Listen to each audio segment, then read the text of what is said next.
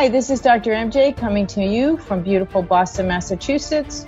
This is the Women in Dentistry podcast where we feature women in dentistry making waves and leading the industry through the next decade. I am your host, Dr. Mary Jane Hanlon, a former dental assistant, dental hygienist, and now dentist.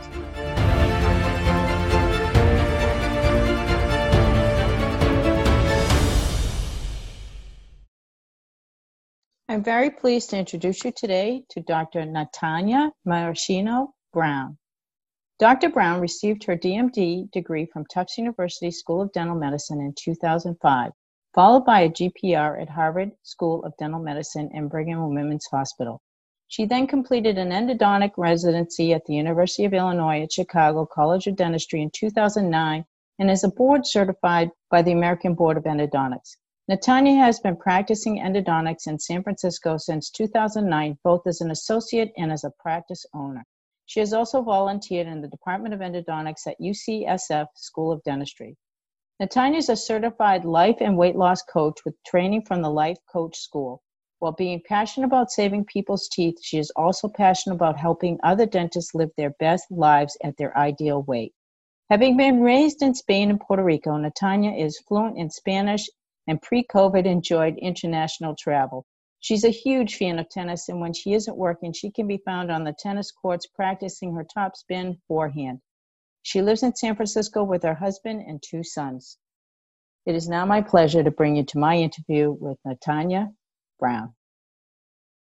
Natanya, I am so excited to bring you to the show today. Thank you so much for spending your time with us, and we really can't wait to hear more about your story. So, tell us in your your little history of how you got involved in dentistry, and let's get the show going.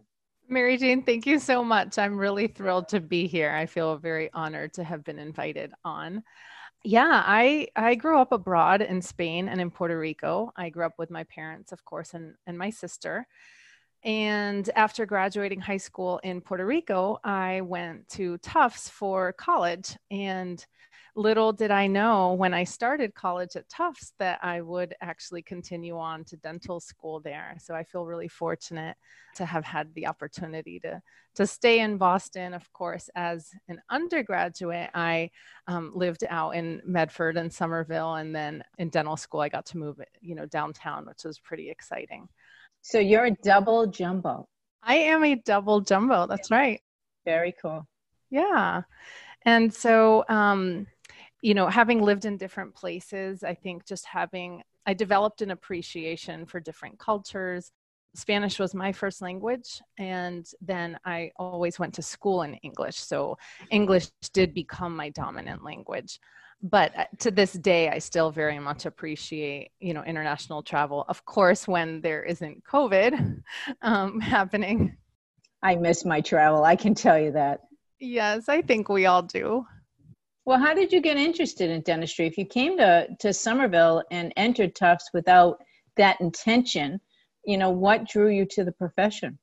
Yeah. So in college, initially, I thought I was going to follow my sister's footsteps and go into medicine. I ended up actually transferring from the College of Liberal Arts into the College of Engineering very early on in my undergraduate career, which was pretty rare. Mostly people transfer out of the College of Engineering. And so I, um, was one of very few females at the time. Certainly nothing like, you know, many years ago, for instance, like when Dr. Esther Wilkins went through dental school, for, for example. But, but I do certainly remember being in large classes and being one of maybe a handful at best of the women in the class. And I will never forget, actually, Dean Knox was female dean of engineering at Tufts um, when I was going through, and she was a true inspiration and really gave me a fantastic pep talk as I was going through the program. There was a, a point that, you know, I wasn't sure to consider civil engineering or electrical engineering, or uh, I ended up going with biomedical engineering for my college degree but she was just a real source of inspiration. And my sister actually was the one that that got me interested. As i mentioned before she ended up really um, even though i thought i was going to follow her footsteps she ended up really piquing my interest because um, i spent a summer with her between my junior and senior year of college. And she just said you know have you ever considered dentistry? And of course at that point i was thinking i was going to continue on with engineering or or perhaps I was still open to a medical profession. Even I was considering becoming a veterinarian or a physician. But when my sister started talking to me about dentistry, she said that she had many friends that were in dental school that that were very happy and so i decided to you know as with anything in life it's all a leap of faith but i said you know i don't really know a lot about dentistry but at a minimum, I know I can take the next step. I can apply and I can be learning about it as I go. And so I just decided to go for it. And it was a fantastic decision. And you graduated 2005, I think you said? 2005, that's right. So I went straight from graduating college at Tufts, I went straight in that following fall to Tufts Dental. And it was the best decision I ever made.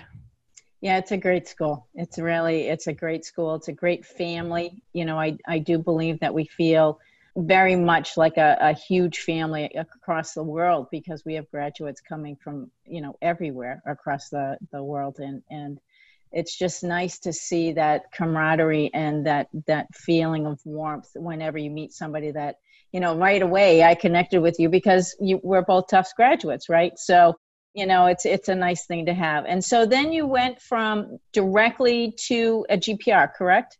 Exactly. So after finishing at tufts dental i went into a gpr at harvard brigham and women's. Uh, i don't know if they still have more than one gpr but at the time they had two different they were running two different gprs and that was a phenomenal experience as well. I i truly learned an inordinate amount, you know, through OR cases and through like the rotations that I did through anesthesia, as well as um, MGH and through the Cambridge Health Alliance. So we, they really rotated us through some really amazing places where we could just really learn quite a lot.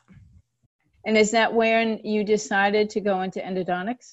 Yes. And so I you know, I think throughout every stage, I've had some amazing mentors. I already, you know, I was already interested in endo in dental school, although certainly, you know, I wasn't positive if I wanted to specialize, but both Dr. Rankin and Dr. Amato left a really great impression with me. In my opinion, they made it really fun. I think endo at a pre-clin level can be really tough and it's, you know, kind of abstract and you don't really understand exactly what's going on and you can't see everything and then you have to take all these x-rays and so at some point during my GPR, I, I, realized just how gratifying it is to be able to get people out of pain. It's very tangible, and so I decided that's that's the area that I wanted to specialize in. Very good, very good. So you went to Tufts, and then you went on to Chicago. Yes. So I I practiced for a year as a general dentist um, in Brighton, and then after that i my husband and i moved out to chicago so i was very fortunate when i applied to endo programs that i had a, a few options and so we chose to go to to Chicago, and my husband simultaneously was getting an MBA at the University of Chicago. And so that worked out perfectly because we were both in two year programs and we couldn't have planned it any better. That's perfect. Now, how did you end up in California? So you, it seems like you've gone all the way kind of around the United States in your journey. So how did you end up in California? Yeah, well, that's a great question. And I often tell people that, you know, from Puerto Rico, I went to, to Boston, and then my husband and I worked our way out west, and then that's it. There's no more stops on the bus. Like, we're done. so we so we say sometimes so but. we say that's right plans are futile right none of us really know what the future holds but so my sister she moved out to california to go to medical school southern california and she's stayed there ever since and so even as i was applying to college she's several years older than me so she was already in medical school when i was in college and I had considered moving to California even when I was applying to college. So for some reason, I was just always intrigued by Northern California. And my husband is in the tech industry. And so, certainly, the Bay Area is really a hub for that. And so, San Francisco was really just a natural fit as far as really everything we were looking for. And um, I've been very fortunate that my parents have then also relocated to California. So now we're all all in the same time zone in the same state. That's awesome. There's nothing better than that, especially as as a a fairly new grandmother. I can say that I would be devastated if my daughter was someplace else where I wasn't. Right? I, I just can't imagine not being so close to my grandchildren as they grow up because it's such a short, very quick amount of time. Absolutely, absolutely, and I don't take that for granted for one moment because I have lived many years of my life far away from my family and so it's it's really something that I don't take for granted now at all. That's amazing. Good for you.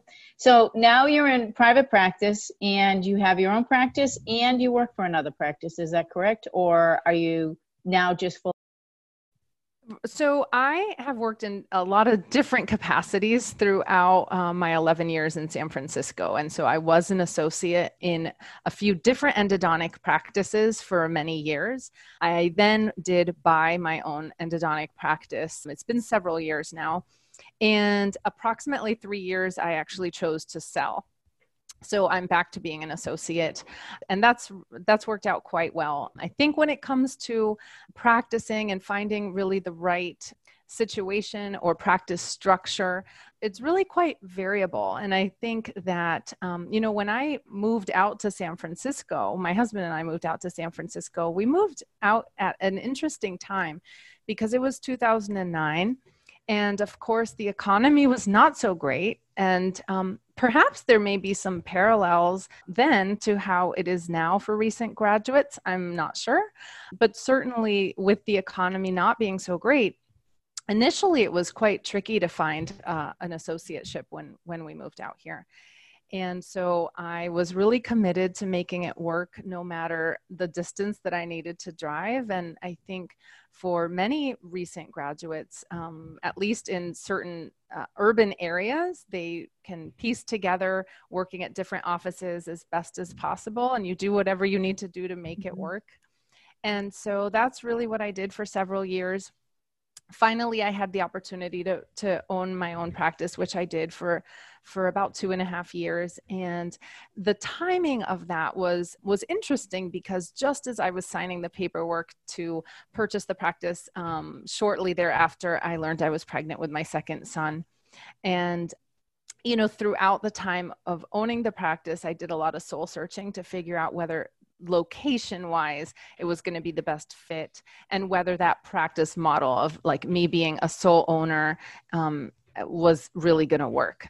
So i toyed with a lot of different options as far as you know bringing on an associate but ultimately i did decide to to sell the practice and go back to being an associate which has worked out really well. So you know i'm curious because you know we we as women talk about this all the time was there something about being a practice owner that that was overwhelming? Because i think that your experience can help shed some light on other young women who might be thinking about buying a practice. And you know i don't think that there's any right or wrong reason. It's what whatever is is best for you personally. And obviously you made a great choice for yourself which i highly applaud. But in the hopes of maybe saving somebody maybe the the mistake of of going through the purchase and then having to resell it down the road and maybe losing money especially during covid-19 you know we're all just trying to you know get our bearings and readjust to whatever that new normal is going to be. But i just you know i, I hope we can save somebody from making you know an error or or uh, you know help them decide you know one way or the other Absolutely. And so, you know, what I would say is, I guess for starters, um, the years that I did own a practice, they were very difficult and I did find them quite stressful. And now, looking back, I'm very fortunate that I've had that experience because of everything that I've learned um, and how much I've been able to grow. But in the moment, I did find it very, very difficult managing employees and ultimately being responsible for everything that happened in the practice. So I didn't have a lot of support as far as really learning the ropes of managing a practice and knowing how to problem solve at every step of the way. And so I think that is really probably the biggest thing that I would say to somebody that is coming out of school interested in buying a practice or starting a practice. I think having good uh, support in place and mentorship specifically for the business things is really, really critical. And then, of course, as a female, I did feel very torn as far as being able to, you know, devote the appropriate amount of time to my family versus the practice. And the practice realistically is like another child. So it needs especially in the early stages is like a newborn it needs quite a lot of time and attention and you know especially as dentists we are perfectionists we don't want uh, anything that we put out to be anything less than perfect and you know any patient you work on um, certainly they will go back into their communities and their families and, and will talk about the experience they had in your office. So I was very meticulous as far as from the very beginning to the end of the full patient experience. I wanted patients to have just the best experience. And so I think that also, you know, contributed to the amount of um, time I was devoting and just a feeling of things perhaps being a little bit out of balance during that time. That's great feedback, and I, I appreciate you being um, so honest about it because I do think that we really need to know as women what we're getting into because we do have that additional responsibility. Now, I, I do understand that men are, are stepping up to the plate more so now than any other time in history to co parent our children. But I do think that, you know, the, the responsibility still feels and lands mostly on the female's lap. So that being said, we do have to be careful, you know, if we have this strong calling to being a mom, that we we realize that and recognize that ahead of time because you know i had a little bit more of the opposite experience where you know i was concerned that you know i was a bad mom because i didn't want to be home all the time and i didn't want the you know i wanted to be working and i wanted to have something that i could do and i felt like i was a much better mom to my daughter because i was doing those things and not at home all the time so um, I think that no matter what, whatever's right for you is what's right for you, and we we do not in any way, shape, or form, you know, mean to be judgmental at all. That's not the point here. The point is that you, everyone, has to realize what's best for them. Absolutely. And each and also just knowing that each stage of the process is really a learning process mm-hmm. and and an opportunity um, to really grow not just professionally but personally. Absolutely. You know, I want to go back to something that you mentioned, which is something that I'm very passionate about because, um, you know, having gone to dental school and made a lot of mistakes in my practice, started it from scratch, you know, and grew it. But it took a long time. Those initial, you know, seven years were really, really difficult. And, you know, there were many times where there wasn't enough money at the end of the week to pay the staff and, and never mind me. You know that those were challenging. And that to me uh, is a weakness in our curriculum uh, to say it gently you know that that we didn't get enough um, background in business. I think that we needed much more education one of the reasons why i went back to tufts is because i finished my mba and wanted to give back to the students and and help to support that side of things now, you know, we're, I think we're doing a much better job today than we have ever done in the past, where we have a course that is is very involved and given by a CPA who understands the mechanics of the business side of dentistry. Whereas, you know, when you and I were probably going to school, obviously I was much earlier than you, but when I was going to school, you know, there was just nothing. You know, there, they, they weren't spending any time on the business side of dentistry um, I was feeling very fortunate that you know I at least I had had years of experience as a hygienist, but you know most people don't have that. At least I knew how an office ran.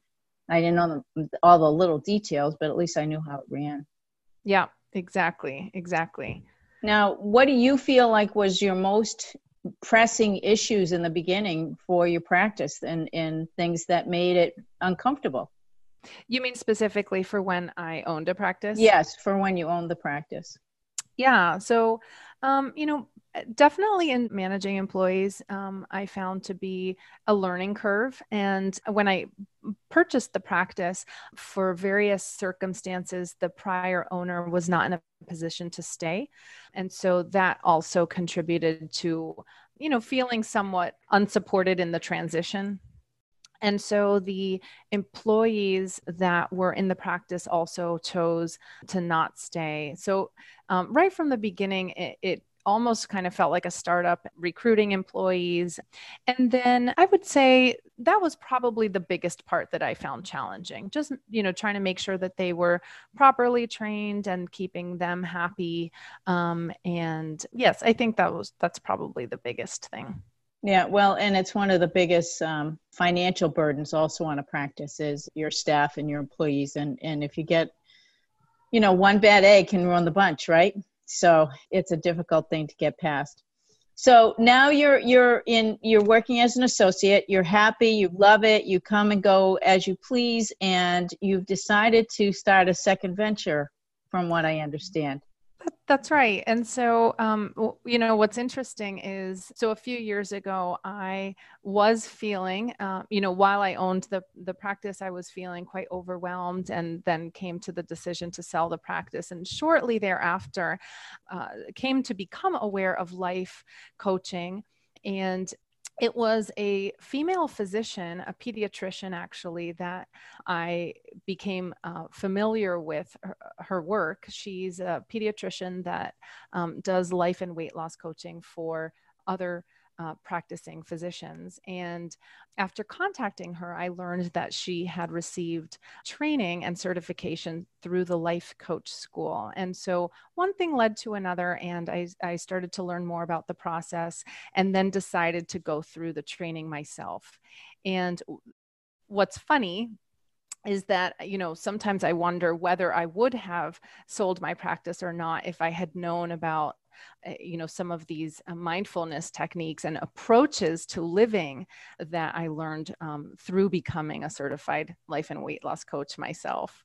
But really the the goal this particular uh, pediatrician w- is working with physicians specifically for weight loss and i was listening to her podcast and quickly i was learning that while she was talking about weight loss in reality what she was teaching her listeners was how to lead a mindful life and how to live each day deliberately uh, you know carefully thinking about how you want to experience life. And so i found that to just be so valuable. And then again that's that was really so to speak like my gateway drug into into mindfulness. So now I have, um, you know, while I continue to practice endodontics and am very passionate about helping people to save their teeth, I am equally passionate about helping other dentists to lead a life where they feel like they're in the driver's seat as opposed to letting life happen to them. I, I feel like so frequently, so many dentists feel like they're on a treadmill and they're stressed out and anxious. And, and even more so now with COVID, you know, there's so many circumstances that are outside of our control and it's easy to focus on the negative and not not focus on all the good things that are actually happening in our lives and all the areas that we do have control over. So at this point, I, I have a passion to help other dentists to regain control of their lives. And then in turn, also, I work with them, with those that are interested in losing weight. As frequently when we are anxious or stressed out, many of us can turn to food or alcohol to make ourselves feel better. It's so true. It's so true. I myself have struggled with both um, in my lifetime at various levels because of stress. And until you recognize that that's how you react to stress, you can't really improve on that. And fortunately, I, I have come to terms with that and I have a, an understanding of that now, which has really um, been really freeing for me. So, kudos to you because there's so many of us out there that struggle with that and it's been a lifelong habit and until you become uh, emotionally mature enough and uh, open enough i think you know with your mindset that you really struggle with it and it's it's a downhill battle all the time Absolutely. And that was, you know, one thing that I was noticing in my own life. I would come home from seeing, you know, a very busy day of, of patients and, you know, perhaps it may have been a crazy day managing the employees, et cetera, or maybe an employee was out sick, for instance. And so, what I found myself resorting to at the end of the day was really just comforting myself with food. And and so, even if I was not hungry, it, let's say was after dinner, and I would just be having something else, some kind of a treat, something to help me feel better. And so, really, the first step, just kind of recognizing that that was going on, was a really powerful switch in my mind as far as becoming aware of my own actions and how instead of actually just feeling my feelings, I was trying to avoid them. Mm-hmm. I know. Isn't that interesting how we do that? We don't like to be in that uncomfortable side of things and and recognize that we're struggling, right? Yes. I think that that's the hardest thing to do is is recognize the struggle and and look at it head on. Yes. Good for you. That's great. So, how can people find you? Yeah, so I maintain um, a video blog on Facebook. It is at Dr. Natanya. So that's Dr. Natanya. And then, of course, on my website, which is drnatanya.com. That's drnatanya.com. Very good. Very good. Yeah. So if anybody has any questions, they can reach you there, correct? Absolutely. Yes. I would be happy to to be in touch with anybody. Awesome. So I'm going to switch to some questions that I always ask my guests. And, you know, one of the biggest things is a focus on confidence. And it certainly seems as though you've had confidence your entire life. So just going to ask, you know, have you always been a confident young woman or have you struggled a little bit and have you gained it as time has gone on? This is such a great question, Mary Jane. And I think this is such an important one to really think about. You know, when we think about confidence, there's a distinction between confidence and self confidence. And so let me just kind of clarify a little bit. Confidence is something that we have that we gain when we have experience doing something. I remember when I finished dental school, and the thought, at least at that time, was if you go on to do a GPR, it will help you to gain confidence in your dental skills before you're out in a private practice scenario. So that's just one example. And so, certainly, the more and more procedures you do, the more confidence you gain in your ability. I'm very confident as an endodontist. I've done now thousands of root canal procedures. And so there's evidence to show that I am competent in this matter, and then I have confidence based on that. Self confidence is actually pretty different.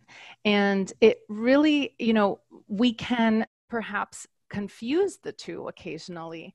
But let me define self confidence. So, self confidence really comes more from having your own back and believing and trusting in yourself to be a problem solver and to not beat yourself up when you make mistakes.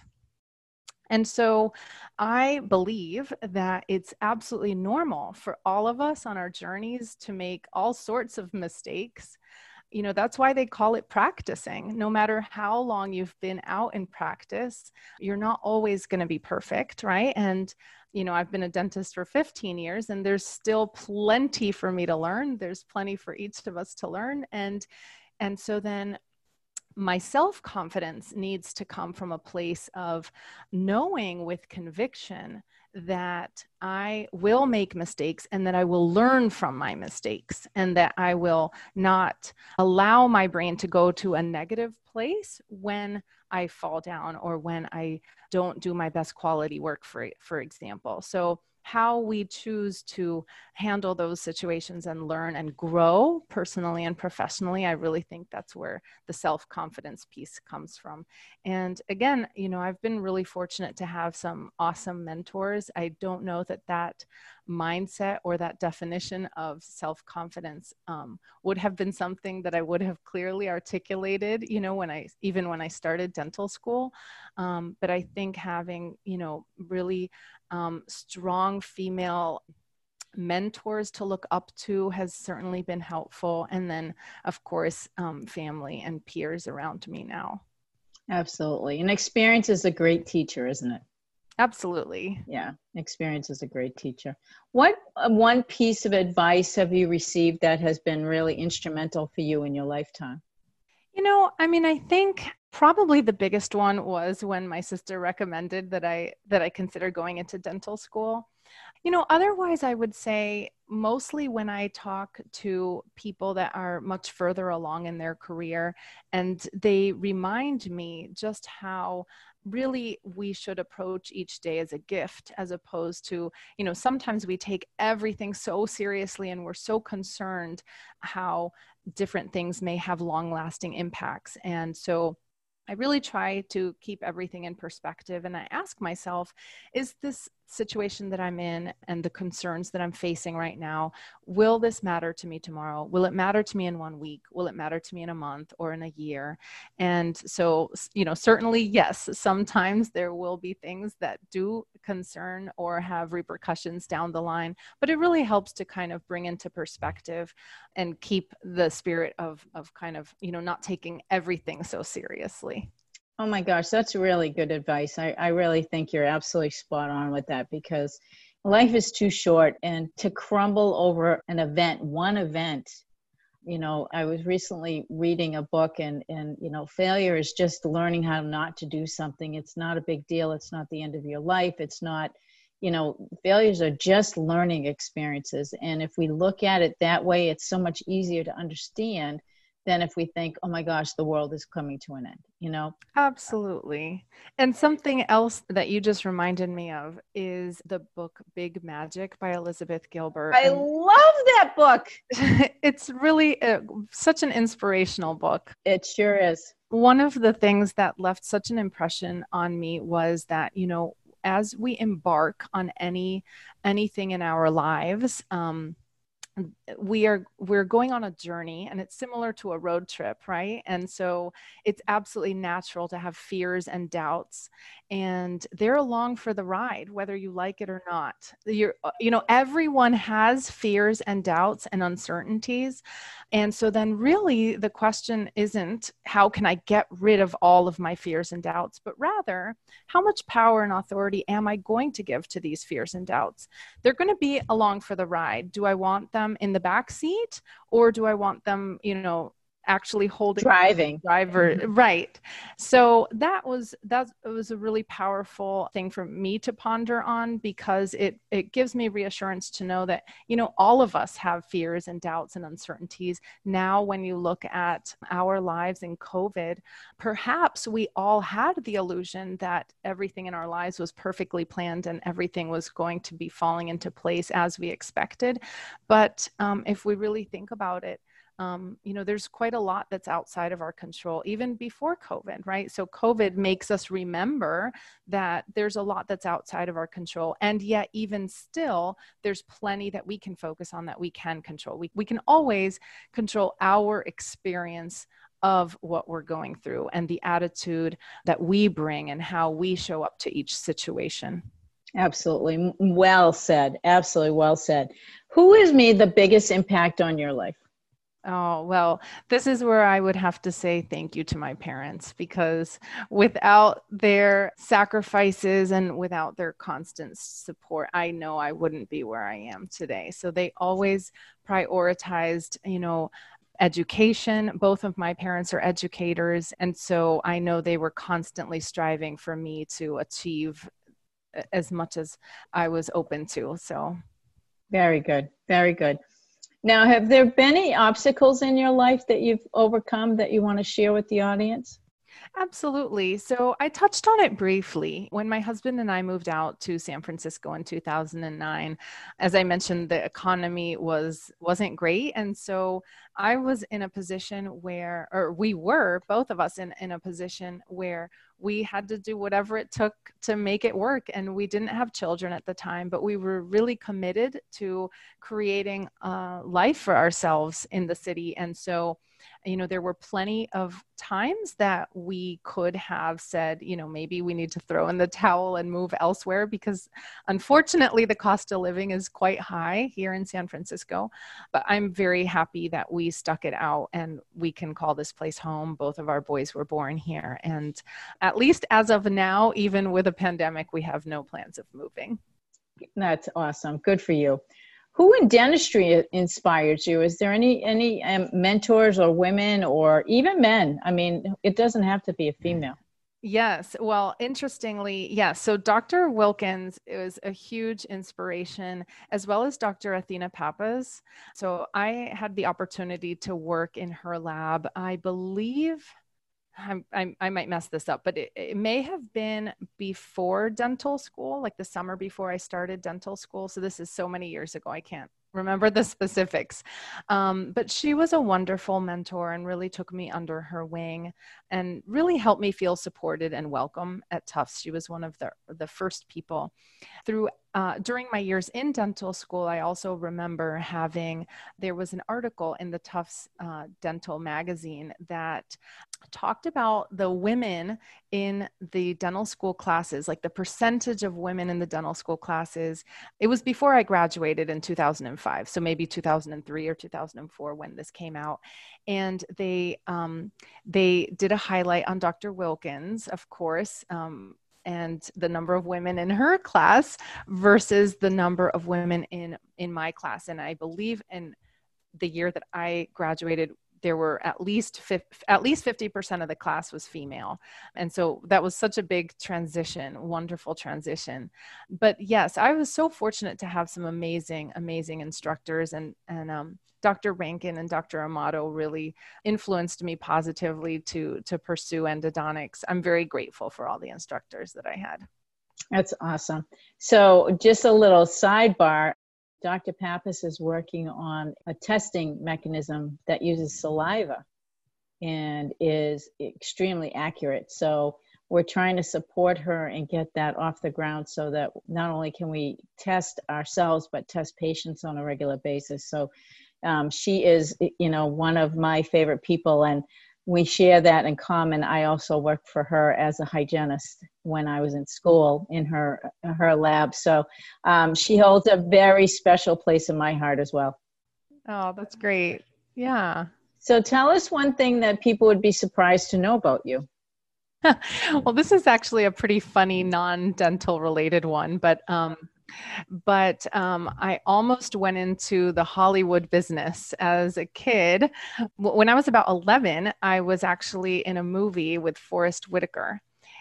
So for about, I think it was about two or three days, we filmed the movie. There, they were looking specifically for. Um, I, I, was in the movie with my mom, and they were looking for a, a middle-aged woman and a daughter that spoke Spanish, and um, we fit the bill and it was a fairly violent movie and i actually never saw saw it because i was a kid and i don't believe i've seen it as an adult um, but they unfortunately ended us ended up cutting our part out of the movie but to this day i will still get um, you know, like royalty checks from MGM. It's like maybe ten dollars every few years. It's very amusing to me. I I think that's awesome. Yeah, it's really funny and it actually sometimes reminds me of dr rankin and his mystic river. The mystic river yes. Uh, I, I was just going to say oh my gosh you and dr rankin must have gotten along so well because of, of your your um, your keen interest in movie making. I think that's the first thing he introduces himself. He tells you his name and then did you know i was a movie star that's right. Yeah. So endodontists in Hollywood. Little did you know that I didn't know there was going to be a correlation. That's awesome. That's exactly. So That's so good. Have you ever had any aha moments when you realized you were doing exactly what you were meant to do? Oh, absolutely. Yes. I, I will say, you know, as an endodontist, it is extremely gratifying when you when you help a patient get them out of pain and they, you know, are just so grateful every time that I have that situation and and you know everything goes very nicely and the patient just feels so grateful to be out of pain is really a moment that i again feel truly fortunate to be an endodontist and a dentist of course. And you know in turn now with life and weight loss coaching for dentists it's really quite uh, a special moment also when I help and enable people to be able to use their brain in a totally different way to see their situations from a totally different perspective. And it doesn't have anything to do with necessarily changing their circumstances, but just approaching it from a different way. And so that is also in turn can cause a series of aha moments in a in a different regard that is equally gratifying. Absolutely. Absolutely. What's your favorite way to relieve stress? Because since that's something that you concentrate on and we all have it, obviously dentistry is, is full of stress, but what's your favorite way? Yeah. So, you know, that's that's a great question. You know, for starters, when it comes to stress, I think even just putting a name on it is helpful. So, you know, if you think about any time you've been angry, if you've ever actually articulated the words I am angry when you're angry, you notice that it kind of mm, diffuses the feeling. Mm-hmm. It's hard to really say, I'm angry when you're angry. And so, likewise, when I'm really stressed, I take a moment and create a pause to really feel what I'm experiencing.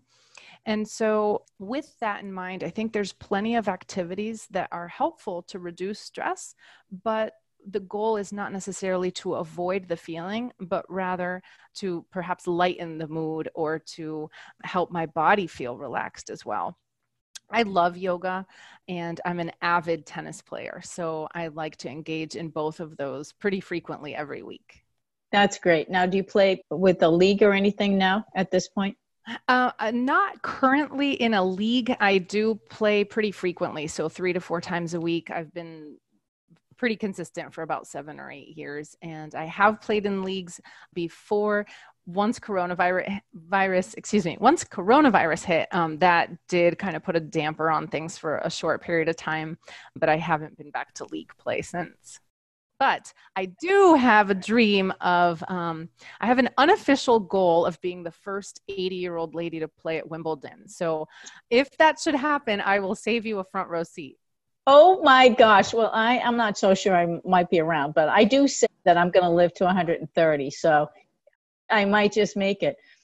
That's awesome. Good for you. And I think that's, you know, that's the one thing that I think that many people don't realize is the importance of having goals and even goals way beyond our working years and what people define generally as a lifetime, right? Because, you know, for example, I, I can just tell you by observing my my own mother, you know, she should have died 10 or 15 years before she actually did. But in her mind, it was always okay, what's the next family event that I have to get ready for? What am I going to make? What's the recipe? How can I do some of this stuff now so that I don't get tired? And she always focused on the next event. And it was never a question in her mind that she was not going to be there. It was just, okay, what am I going to do for this event? Right. So I think that, that we can control a lot of that ourselves with our mentality. And, and I call it my steel trap mindset because it's just, you know, you don't let anything in. You close your mind off to any alternatives because you know, quite honestly, we can do that. And you had mentioned it or alluded to it earlier. The mind is such a powerful thing. And I think so few people understand the importance of using your mind appropriately and the outcomes that you can get when you do. Absolutely. I do think that if people spent more time understanding that aspect, obviously it doesn't come with an owner's manual and that's the saddest part because it doesn't come with an owner's manual. And and not too many people have been able to figure it all out. So that that in and of itself is two major challenges that we have to overcome at some point. Yes. So how about a personal motto or a mantra that you live by yeah. So, you know, ever since actually probably high school, my motto was to trust and be grateful. So, just those three words ah. trust and be grateful. And so, when I think about really what that means to me, the first word, trust, I believe strongly that we need to trust that humanity is has our back that people are inherently good that people inherently want to help you and that um, the universe or god or higher power has your back. And also in turn to trust yourself to trust your gut instinct and to trust that no matter what situation you're in even if you may perceive it as a negative one you can learn from it and grow and then in turn to be grateful. I just think that no matter what you're going through in life and again even if it's mm-hmm. something that you would consider negative there's still so much to be grateful for and that helps you to get into a positive headspace. You know i think if we started out our day every day with what you're grateful for instead of focusing on what you don't have and what you you, you know comparing yourself to john schmo down the street you know we'd be so much further ahead. Gratitude is is by far, I think, the most powerful medicine we can have. Absolutely. I couldn't agree more. So, you know, going back to your student days, you know, I know a lot of, especially nowadays, um, students struggle with their student loan debt and, and the concerns they have about paying off that financial burden. Did you have student loan debt when you graduated? I did, yes. Was it a huge, huge weight on your shoulders, and have you been able to manage it pretty well? Just I, what I guess I, I'm I'm looking for is is I can say as many times as possible that don't worry about it because you are going to get there. That it's going to be fine. You will pay it off. I promise. Yes. As you know, as many times as I've said that that that concern doesn't seem to go away with the students. So, um, just some feedback from your perspective would be great. Yeah, that's great. So, you know, I think graduates that are coming out of school now are like the debt that they're graduating now is mm-hmm. so much higher than when I went through school. And yet, certainly when I finished school, we all felt that we were in over our heads. And I am very fortunate and blessed now. I've been out for 15 years and I recently just finished paying off my school loans. So I'm very, very grateful but, you know, I would say for anybody that's graduating, you need to just focus on being patient centered and oriented. The money will come. That's probably the biggest thing that i will say is that i'm very grateful that i was able to always keep patients first in that equation. I think that's the way it needs to be. Of course there's a lot of different structures to how you work either owning a practice or being an associate in a practice. And of course, financially, you need to pay your bills and um, and be smart about your decisions. But as far as treatment planning, I I would caution anybody that's a recent graduate, eh, as long as you focus on what the patient needs and explaining everything carefully and really treating patients as you would want to be treated, the money will come. You will Absolutely. be able to pay off your loans. And that's really the, the biggest piece of advice I would say. I agree. I, I keep telling them that it's it's going to be fine and as long as they're smart financially from the get-go and and really focus on getting that debt down and not buying every louis vuitton pocketbook and louis vuitton shoes that you feel like you need you can do it right? But when you're spending frivolously like that you know at the time if you have debt the debt should come first and not the things that you feel like you absolutely can't live without. Those things you can live without. And the ease of having financial freedom is such a great reassuring place to be that that it's totally worth giving up all the frivolous stuff i think absolutely i couldn't agree more yeah awesome. Well natanya it has been just a pleasure getting to know you. I wish you the best with your new venture and you know your practice and life out in san francisco one of my favorite cities. I love going to san francisco just so i can go north and go to napa. So when i go back again i will probably call and say hey you want to have a glass of wine together please do mary jane thank you so much this has been a real treat i really appreciate the opportunity to chat it has been my pleasure thank you so much Thank you so much for listening to the Women in Dentistry podcast with Dr. MJ Hanlon.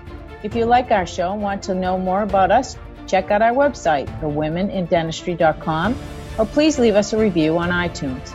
Join us for our next episode as we bring you another amazing woman leading the way for the next generation.